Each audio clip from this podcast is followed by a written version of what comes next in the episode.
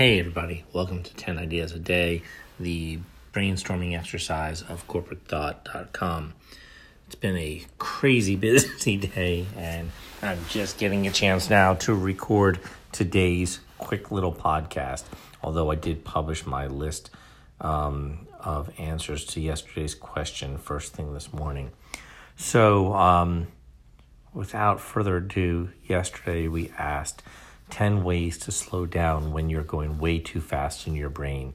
You know, when all the squirrels are in overdrive and your brain is running faster than you can really keep up with, and you just need to slow down a little bit. So, what 10 ideas do you have for slowing yourself down?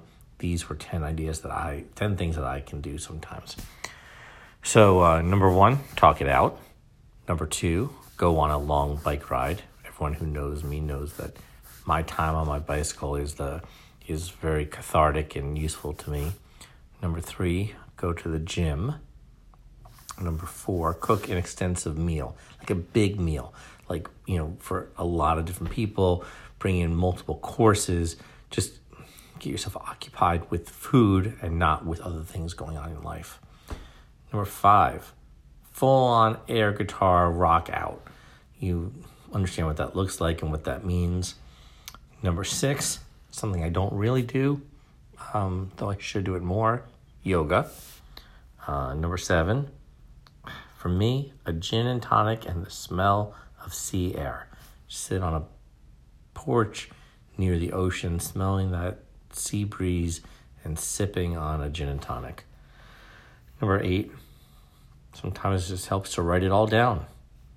Number nine, I listen to music a lot when I need to calm down. And number 10 kind of fits on that whole gin and tonic and smell of the, the sea air. Go for a walk on the beach. So, those were my 10, 10 ways to slow down uh, from yesterday. And today, we ask the question of 10 different ways to support small local businesses or local small business. So um, I will publish my answers to that tomorrow morning. Um, I invite you, as always, to go to corporatethought.com and go under the 10 ideas and show notes tab and post your own responses. Love to read them and maybe read some of them onto the podcast.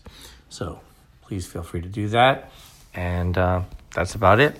So have a wonderful evening.